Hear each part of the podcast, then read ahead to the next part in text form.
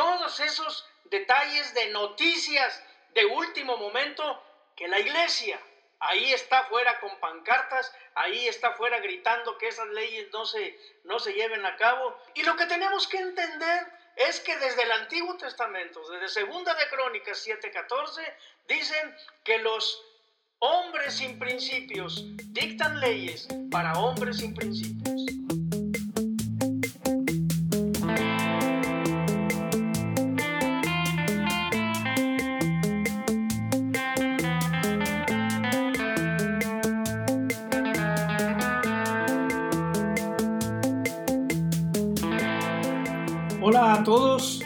Bienvenidos a Megafon, gritando la palabra de Dios. Bueno, pues aquí estamos ya en el, en el segundo capítulo.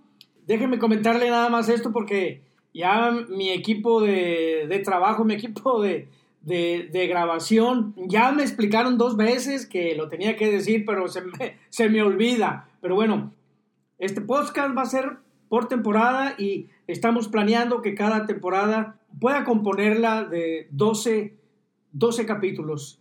Este es el segundo de nuestra primer temporada de Megafon gritando la palabra de Dios. Así es que, amigos, siervos, consiervos, hoy quiero compartir en este segundo capítulo un tema que yo he denominado Comprendiendo Segunda de Crónicas 7:14.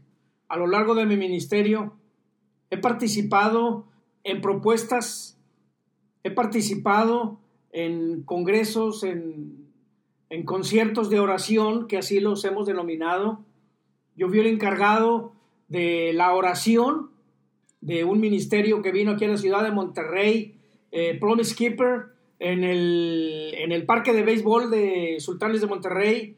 Y yo fui el encargado de toda la logística de la oración. Así es de que eh, este, siempre he estado participando en la oración, oremos por México, hemos participado en las propuestas de oración para la ciudad, para el Estado, para el país. Y, bueno, eh, eh, fue un privilegio participar en aquella tiempo de oración que tuvimos de preparación para que la, la iglesia de Monterrey, la ciudad de Monterrey, le pidiera perdón a la comunidad judía que vivía aquí en Monterrey porque pues la fundación de Monterrey está basada en asesinatos de familias judías y así fue como se fundó la ciudad de Monterrey. Así es de que hemos participado en todo lo que es oración, oración de poder. Y hago un recuento de todo eso, déjame decirte que Segunda de Crónicas 7:14 casi siempre la usamos para un proyecto de oración. Y yo meditando en la palabra y comprendiendo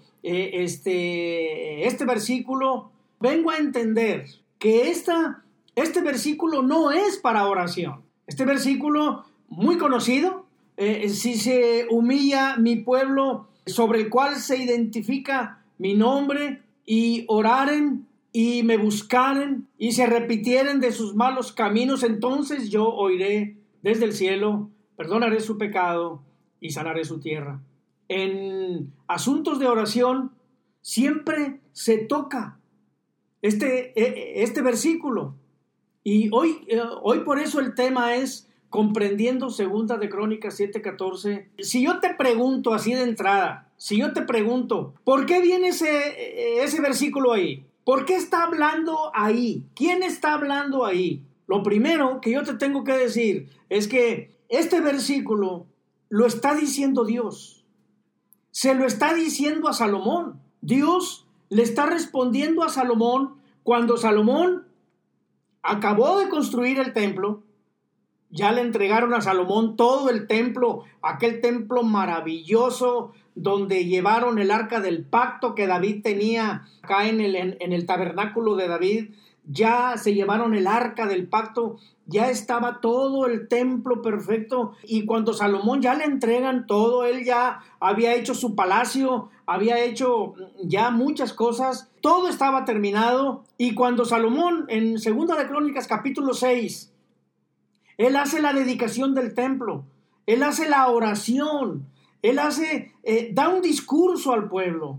El pueblo estaba feliz y entonces eh, Salomón hace una oración y, le dice a Dios, Señor, eh, si tu pueblo cuando ande por otros lugares y allá le vaya mal, que ellos levanten sus manos hacia tu templo y que tú lo oigas. Señor, si tu pueblo un día eh, este, viene en calamidades, Señor, permite que tu presencia en este templo, tú nos ayudes. y es una oración muy extensa y el pueblo estaba de pie oyendo todo aquello. Y entonces Salomón eh, este, hace un discurso y luego hace la oración, pero y luego hace la presentación del templo.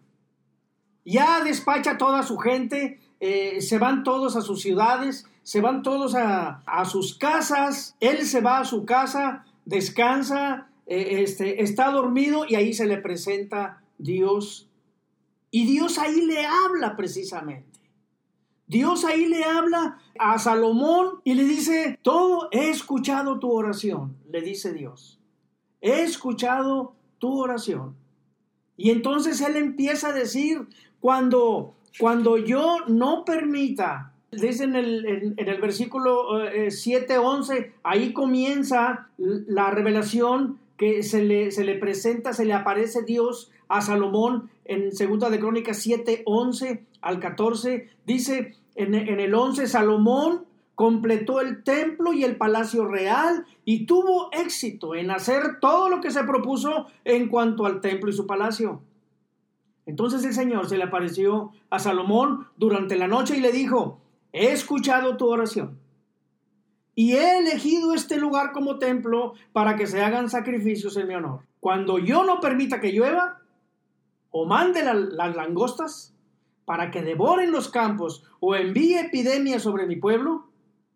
Y si mi pueblo, que se identifica usando mi nombre, se humilla, ora, me busca y abandona su mala conducta, entonces yo lo escucharé desde el cielo, perdonaré sus pecados y restauraré el bienestar de su país. ¿Qué te parece? Estoy leyendo en palabra de Dios para todos. Qué tremendo, dice, y restauraré el bienestar del país. Y como yo te, como yo te decía que en, en donde hemos participado en la oración, usamos este versículo, pero usamos este versículo como, como un propósito de oración y no es un propósito de oración. Y eso es lo que yo quiero eh, eh, proponer, porque no es un asunto para orar. Segunda de Crónicas 7:14 es el resultado si el pueblo que se identifica usando el nombre del Señor se arrepiente de todo lo mal o, lo malo que ha estado haciendo. Cambia tremendo el panorama. No es un versículo para orar, porque lo hemos usado si, si el pueblo se humilla, como que estamos diciendo que si México se humilla, cuando estamos orando por México. Si estamos orando por Nuevo León, estamos diciendo si mi, si mi pueblo se humillare, en versión Reina Valera 60. Eh, si mi pueblo se humillare, y pensamos que si Nuevo León se humilla, o si Monterrey se humilla, o cualquier nación se humilla, y no está hablando de eso. Está hablando, como, como dice en esta versión, si mi pueblo, el cual se identifica, usando mi nombre, se humilla, ¿cuál es el pueblo que se, que se identifica usando el nombre del Señor? ¿México o la iglesia? Va tomando sentido, ¿verdad?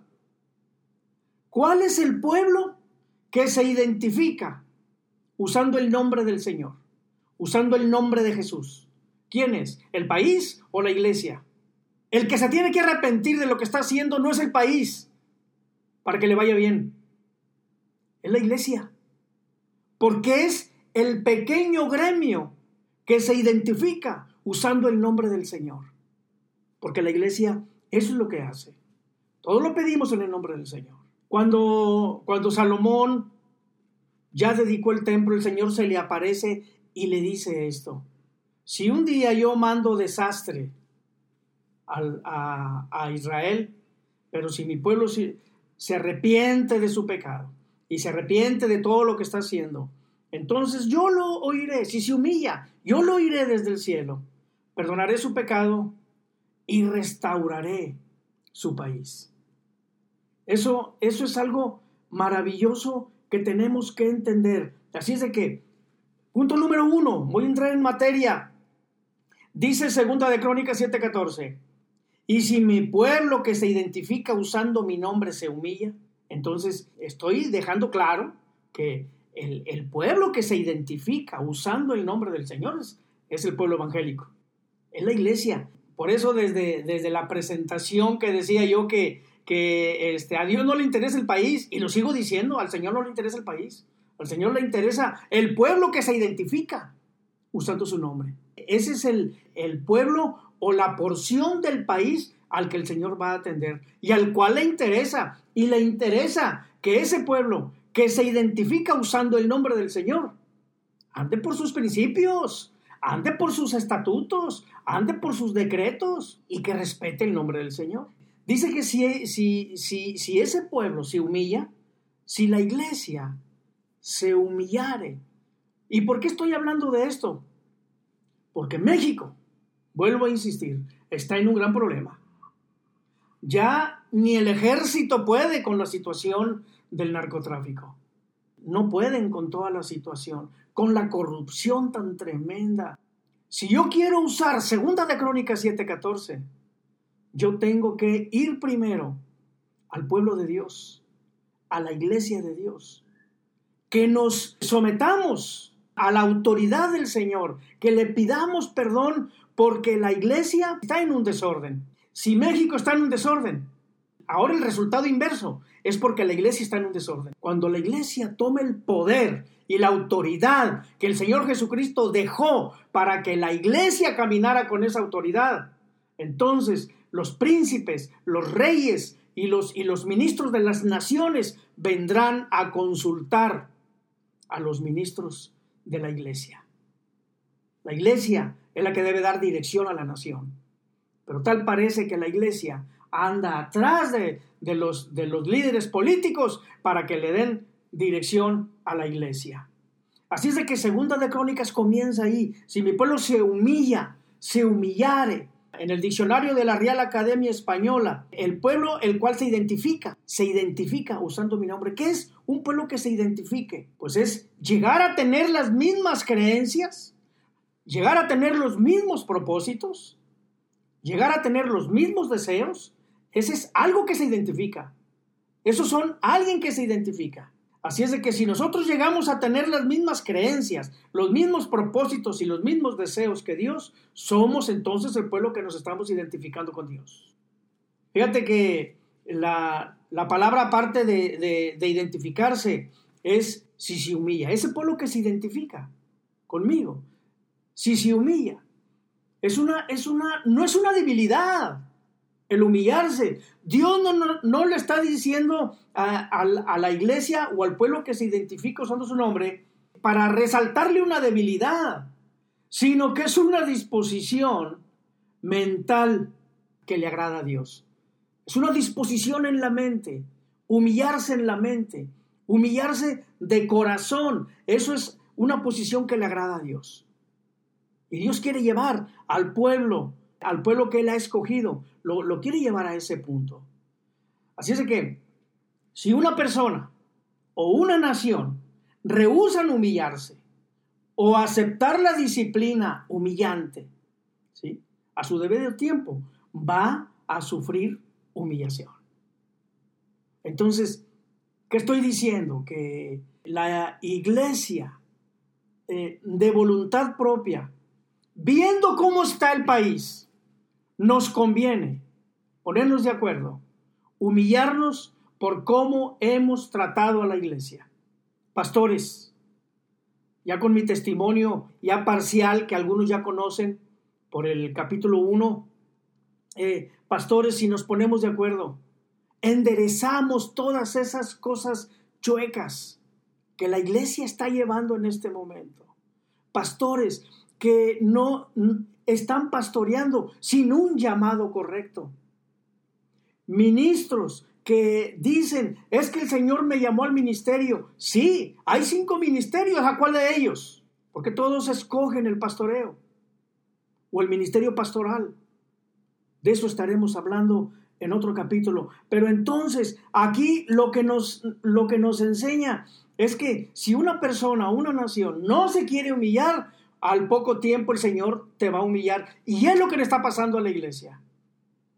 Necesitamos ponernos de acuerdo y necesitamos reorganizar cuál es el propósito de la iglesia aquí en la tierra. La iglesia no puede seguir ya más en la tierra pidiéndole a los diputados, pidiéndole a los, a los alcaldes que nos den juguetes para los niños para, para el 30 de abril, que nos den regalitos para el Día de las Madres.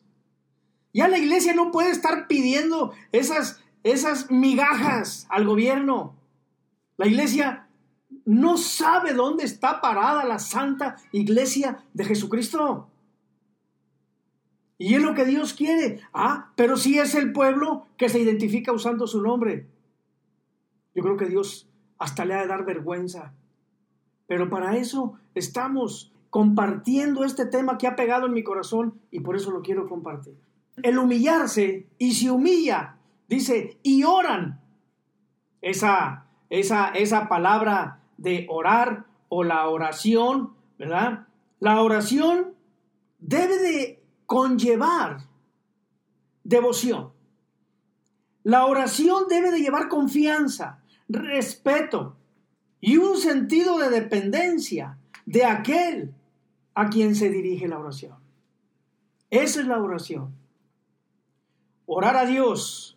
Así es de que en, el, eh, en la iglesia evangélica, pues nosotros, eh, cuando hablamos de la palabra oración, Parece que lo sabemos todo. Parece que entendemos el contexto completo de la oración.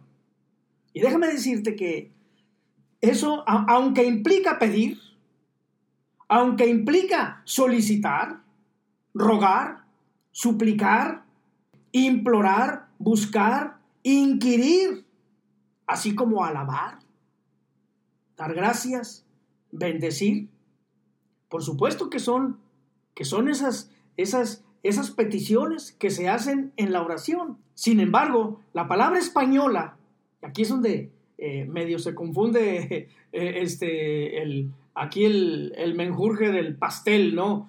La palabra en el formato español, ¿verdad? Usada en un sentido religioso, no aplica, no aplica para algunos casos o para algunas áreas que vimos ahorita. A una persona se le puede implorar, a una persona se le puede pedir que haga algo. Como la iglesia va con el, con el alcalde para pedirle cobijas en tiempo de frío para, para llevarle eh, este, a los necesitados. Pero por, qué la iglesia corre con el hombre? Bueno, en la, la oración en el formato español implica eso. Que también se le puede pedir, también se le puede implorar al hombre.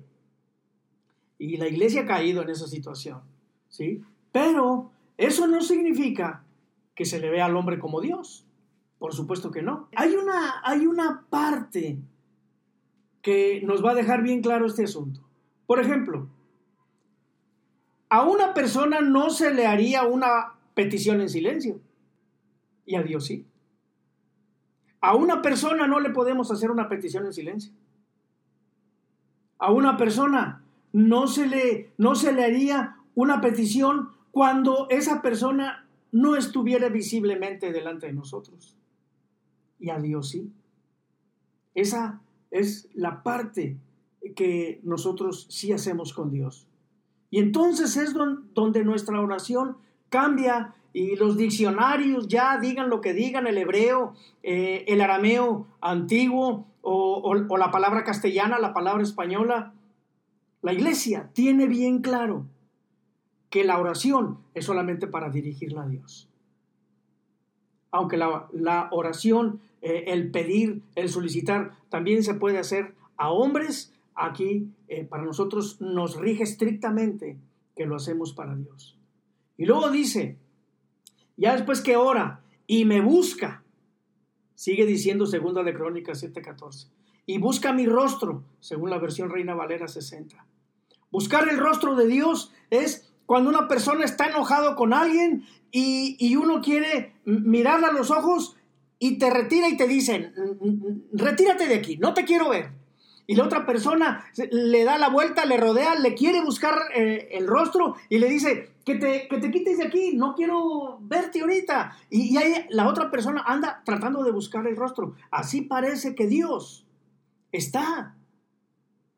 ¿Por qué? Porque la iglesia o el pueblo que se identifica usando el nombre del Señor debe humillarse y debe buscar el rostro de Dios, presentársele, y aunque Dios no quiera saber nada de la iglesia, la iglesia tiene que persistir buscando el rostro, buscarle el momento hasta que se le presenta. Como David decía, le decía el Señor, escudriñame y ve si hay en mí camino de perversidad.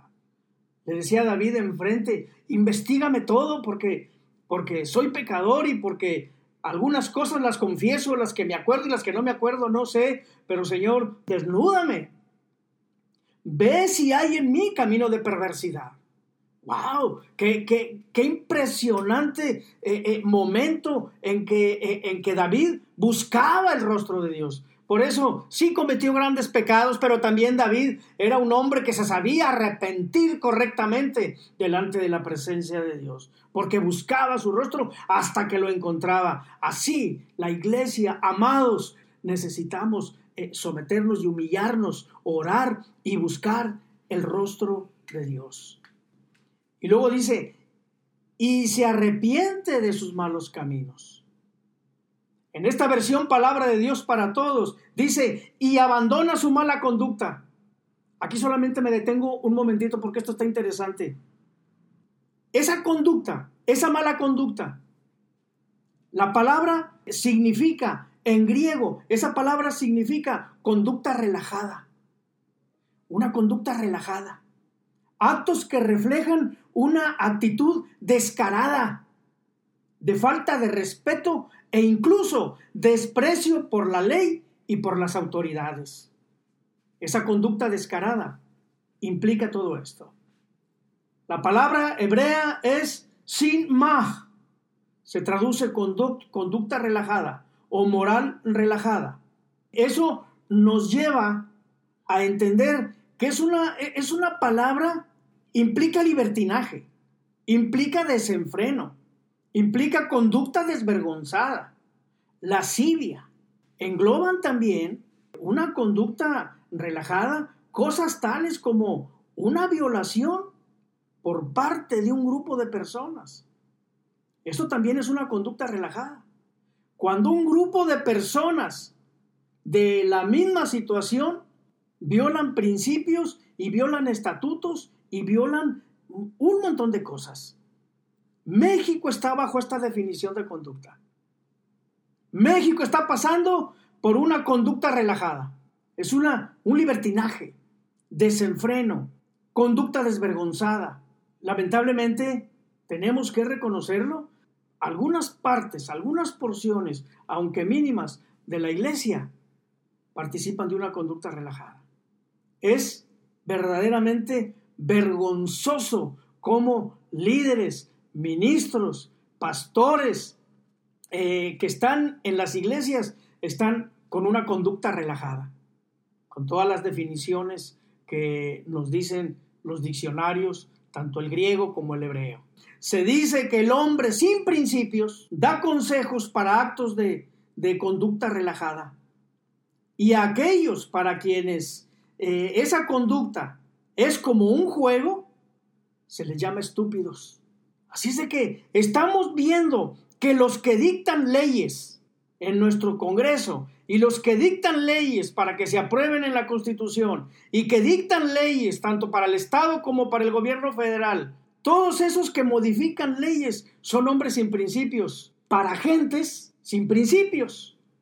Es decir, que estúpidos están dictando leyes para estúpidos.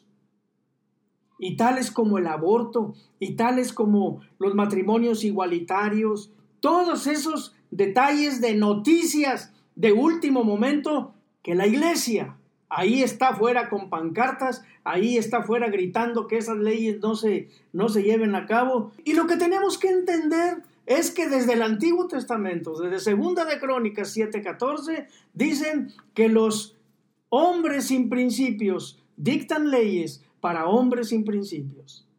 Gente sin principios dictan leyes para estúpidos y son los que lo siguen. Y la iglesia gritando y rogando y orando al hombre, como hablamos al principio, la iglesia orando a los hombres para que cambien esas leyes, cuando ellos tienen que regresar y meterse a sus congregaciones, enseñar a sus niños, enseñar a sus jóvenes, enseñar a sus hombres a los principios y, buscar el rostro de Dios, humillarnos, pedirle perdón para que México cambie. Y, y estos hombres sin principios no los va a cambiar la constitución. Dios los va a cambiar porque Dios toma a los reyes en sus manos como agua y los mueve hacia donde Él quiere. La iglesia tenemos que ponernos de acuerdo para hacer una oración de poder, oración estratégica, para que el Señor no se escuche desde el cielo. Es la parte que falta. Ya nos humillamos, le pedimos perdón, ya vamos a dejar la, la conducta relajada. Ahora el Señor nos dice que entonces Él va a escuchar desde el cielo. Él va a oír desde el cielo. Perdonará nuestro pecado. Lo va a perdonar el Señor. Y va a sanar, va a curar a nuestra nación. Restituir la salud perdida de nuestro país. Qué hermoso dice el diccionario. Sanar, curar, restituir la salud perdida. Devolver a la persona su estado general de bienestar. ¡Wow! Aunque no sabemos cuándo México ha estado en bienestar. Pero bueno, al menos va a regresar al estado eh, general el bienestar. De alguna manera, el país está en una crisis total. Como decía ahorita, ni el ejército puede con la inseguridad, ni el narcotráfico, el robo, el derramamiento de sangre por las calles. Es la iglesia la que tiene el poder y la autoridad para detener toda esta maldad. Y no es con armas de guerra, sino con el poder de la oración. La iglesia es el gremio es la parte pequeña de todo el país que se identifica usando el nombre del Señor. A la iglesia es a la que se le imputa segunda de Crónicas 7:14. Y los principios que dice ahí. La iglesia tiene el poder para pedir perdón por el país. Vamos a pedir perdón por el país. Tenemos que eh, reunir esta idea para como iglesia pedir perdón Primero por nosotros, por lo que la iglesia está haciendo mal. Vamos a corregirla. Pedir por el país, rogar que Dios nos escuche, perdone nuestro pecado y restaure el bienestar de nuestro país. Yo te dejo esta idea. Segunda de Crónicas, para mi vida, hace un tiempo que tomó una luz propia. Hace tiempo que Segunda de Crónicas yo lo he estado orando han caído un montón de corruptos. No estoy diciendo que por mi oración. No, no, no, no, no. Pero yo sé que el Señor tiene muchos hombres y mujeres alrededor del país con este mismo sentir, con este mismo sentir correcto, que la iglesia está pasando por una dificultad, por eso el país está en una dificultad. Vamos a unirnos y vamos a corregir la situación del país. Comienza, yo te reto, haz este versículo tuyo, compréndelo bien y comienza a pedirle al Señor. Vamos a pedirle al Señor que perdone todas las, las áreas equivocadas que la iglesia está haciendo. Pastores que están pastoreando sin el llamado de pastor, líderes que están como líderes en adulterio, en fornicación, líderes de alabanza con problemas de, de fornicación. Todo eso está en la mirada del Señor. Y todo eso está en los oídos del Señor. La iglesia tiene que arrepentirse. Y cuando el Señor nos tome en cuenta, y cuando el Señor cada día seamos más, orando de acuerdo a segunda de Crónicas 7:14, cuando cada día seamos más, entonces el Señor, tengo la plena confianza que nos escuchará desde el cielo, perdonará el pecado de la iglesia, que es el pueblo que se identifica usando su nombre, y va a restaurar y a restituir a nuestro país, a nuestro México. Bueno, este es el capítulo 2 de Megafon, gritando la palabra de Dios. Nos vemos hasta la próxima. Dios les guarde.